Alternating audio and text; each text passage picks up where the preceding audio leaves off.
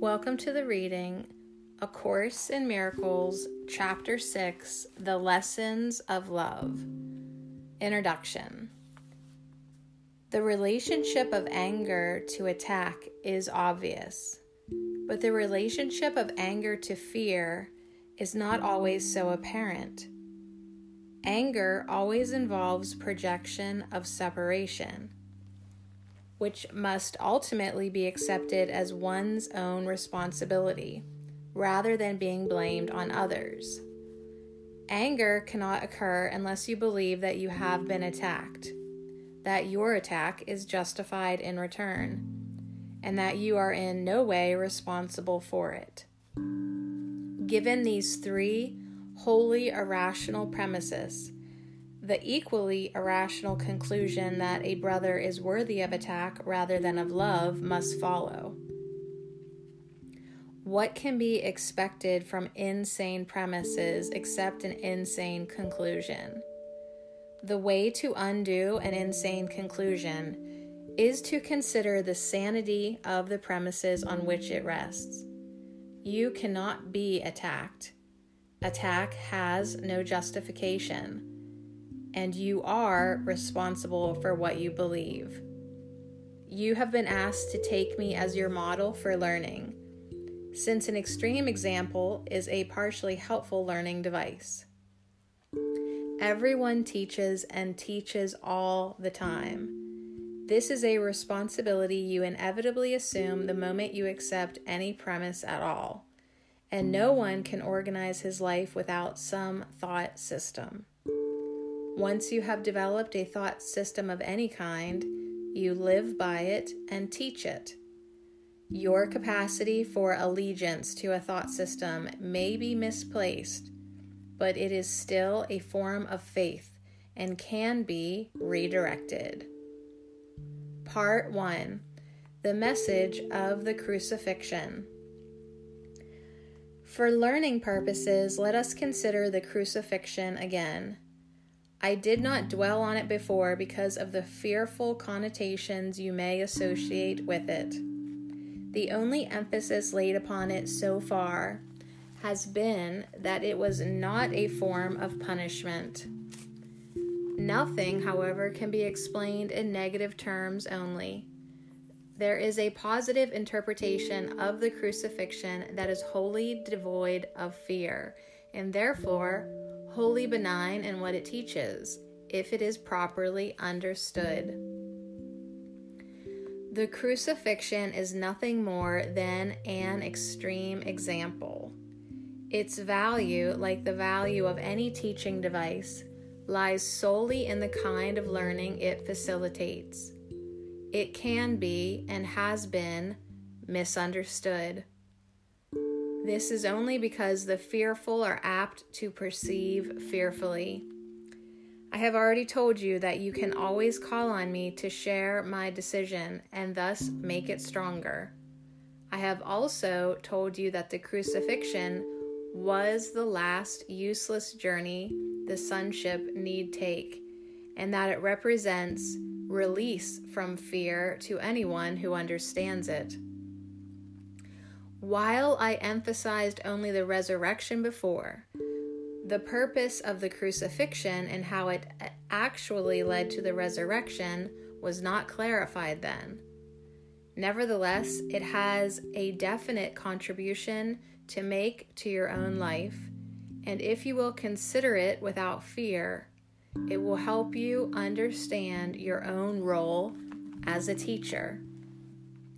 You have probably reacted for years as if you were being crucified. This is a marked tendency of the separated, who always refuse to consider what they have done to themselves. Projection means anger, anger fosters assault, and assault promotes fear. The real meaning of the crucifixion lies in the apparent intensity of the assault of some of the sons of God upon another. This, of course, is impossible and must be fully understood as impossible Otherwise, I cannot serve as a model for learning. Assault can ultimately be made only on the body. There is little doubt that one body can assault another and can even destroy it. Yet, if destruction itself is impossible, anything that is destructible cannot be real. Its destruction, therefore, does not justify anger. To the extent to which you believe that it does, you are accepting false premises and teaching them to others. The message of the crucifixion was intended to teach. The message the crucifixion was intended to teach was it is not necessary to perceive any form of assault in persecution because you cannot be persecuted. If you respond with anger, you must be equating yourself with the destructible and are therefore regarding yourself insanely. I have made it perfectly clear that I am like you and you are like me, but our fundamental equality can be demonstrated only through joint decision. You are free to perceive yourself as persecuted if you choose. When you do choose to react that way, however, you might remember that I was persecuted as the world judges and did not share this evaluation for myself. And because I did not share it, I did not strengthen it. I therefore offered a different interpretation of attack and one which I want to share with you. if you will believe it, you will help me teach it. As I have said before, as you teach, so shall you learn. If you react as if you are persecuted, you are teaching persecution. This is not a lesson a son of God should want to teach if he is to realize his own salvation. Rather, teach your own perfect immunity, which is the truth in you, and realize that it cannot be assailed. Do not try to protect it yourself, or you are believing that is that it is assailable. You are not asked to be crucified, which was part of my own teaching contribution. You are merely asked to follow my example in the face of much less extreme temptations to misperceive, and not to accept them as false justifications for anger. There can be no justification for the unjustifiable. Do not believe there is, and do not teach that there is. Remember always that what you believe, you will teach. Believe with me, and we will become equal as teachers. Your resurrection is your reawakening. I am the model for rebirth, but rebirth itself is merely the dawning on your mind of what is already in it. God placed it there Himself, and so it is true forever. I believed in it and therefore accepted it as true for me. Help me to teach it to our brothers in the name of the kingdom of God, but first believe that it is true for you, or you will teach amiss. My brothers slept during the so called agony in the garden but I could not be angry with them because I knew I could not be abandoned. I am sorry when my brothers do not share my decision to hear only one voice, because it weakens them as teachers and as learners.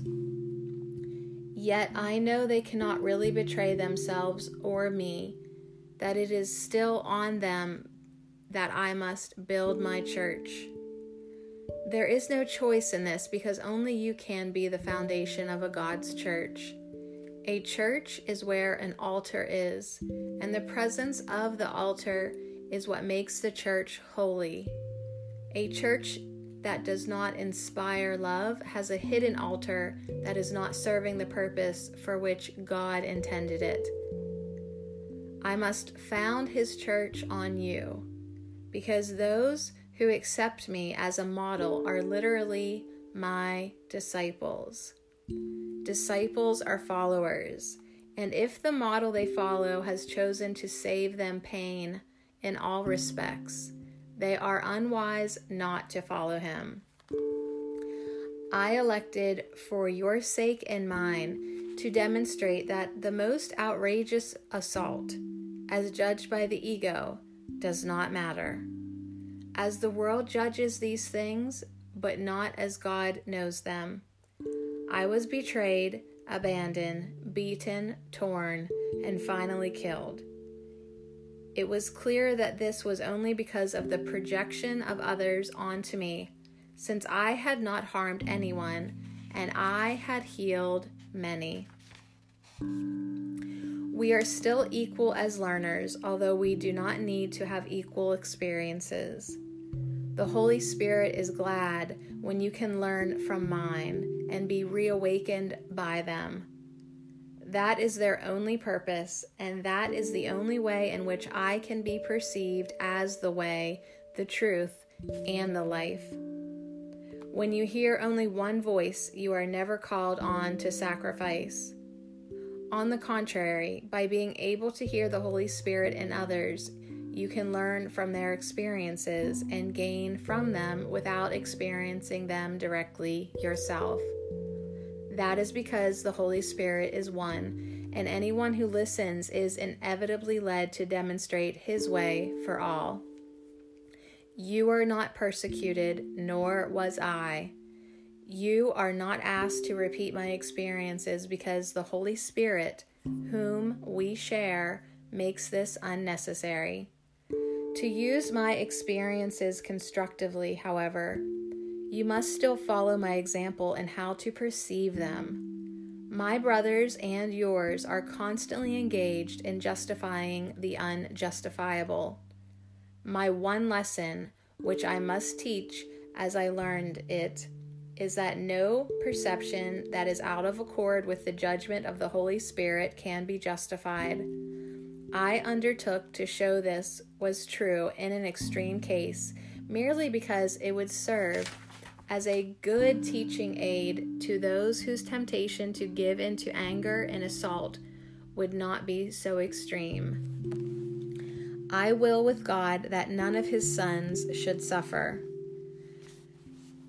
The crucifixion cannot be shared because it is the symbol of projection.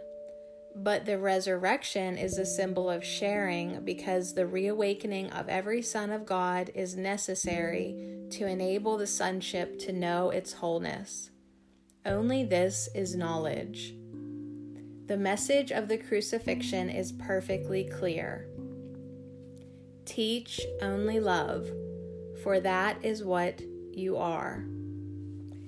If you interpret the crucifixion in any other way, you are using it as a weapon for assault rather than as the call for peace for which it was intended. The apostles often misunderstood it, and for the same reason that anyone misunderstands it. Their own imperfect love made them vulnerable to projection, and out of their own fear, they spoke of the wrath of God as his retaliatory weapon. Nor could they speak of the crucifixion entirely without anger because their sense of guilt had made them angry. These are some of the examples of upside down thinking in the New Testament, although its gospel is really only the message of love. If the apostles had not felt guilty, they never could have quoted me as saying, I come not to bring peace but a sword. This is clearly the opposite of everything I taught. Nor could they have described my reactions to Judas as they did if they had really understood me. I could not have said, Betrayest thou the Son of Man with a kiss? Unless I believed in betrayal. The whole message of the crucifixion was simply that I did not. The punishment I was said to have called forth upon Judas was a similar mistake. Judas was my brother and a son of God, as much of a part of the sonship as myself. Was it likely that I would condemn him when I was ready to demonstrate that condemnation is impossible? As you read the teachings of the apostles, remember that I told them myself that there was much they would understand later, because they were not wholly ready to follow me at that time. I do not want you to allow any fear to enter into the thought system toward which I am guiding you. I do not call for martyrs, but for teachers. No one is punished for sins, and the sons of God are not sinners. Any concept of punishment involves a projection of blame and reinforces the idea that blame is justified. The result is a lesson in blame, for all behavior teaches the beliefs that motivate it. The crucifixion was a result of clearly opposed thought systems, the perfect symbol of the conflict between the ego and the Son of God. This conflict seems just as real now, and its lessons must be learned now as well as then. I do not need gratitude but you do need to develop your weakened ability to be grateful, or you cannot appreciate God. He does not need your appreciation, but you do. You cannot love what you do not appreciate, for fear makes appreciation impossible. When you are afraid of what you are, you do not appreciate it, and therefore and will therefore reject it. As a result, you will teach rejection. The power of the sons of God is present all the time because they were created as creators. Their influence on each other is without limit and must be used for their joint salvation. Each one must learn to teach that all forms of rejection are meaningless. This separation is the notion of rejection. As long as you teach this, you will believe it. This is not as God thinks, and you must think as He thinks if you are to know Him again. Remember that the Holy Spirit is the communication link between God the Father and His separated sons. If you will listen to his voice, you will know that you cannot either hurt or be hurt, and that many need your blessing to help them hear this for themselves. When you perceive only this need in them and do not respond to any other, you will have learned of me and will be as eager to share your learning as I am.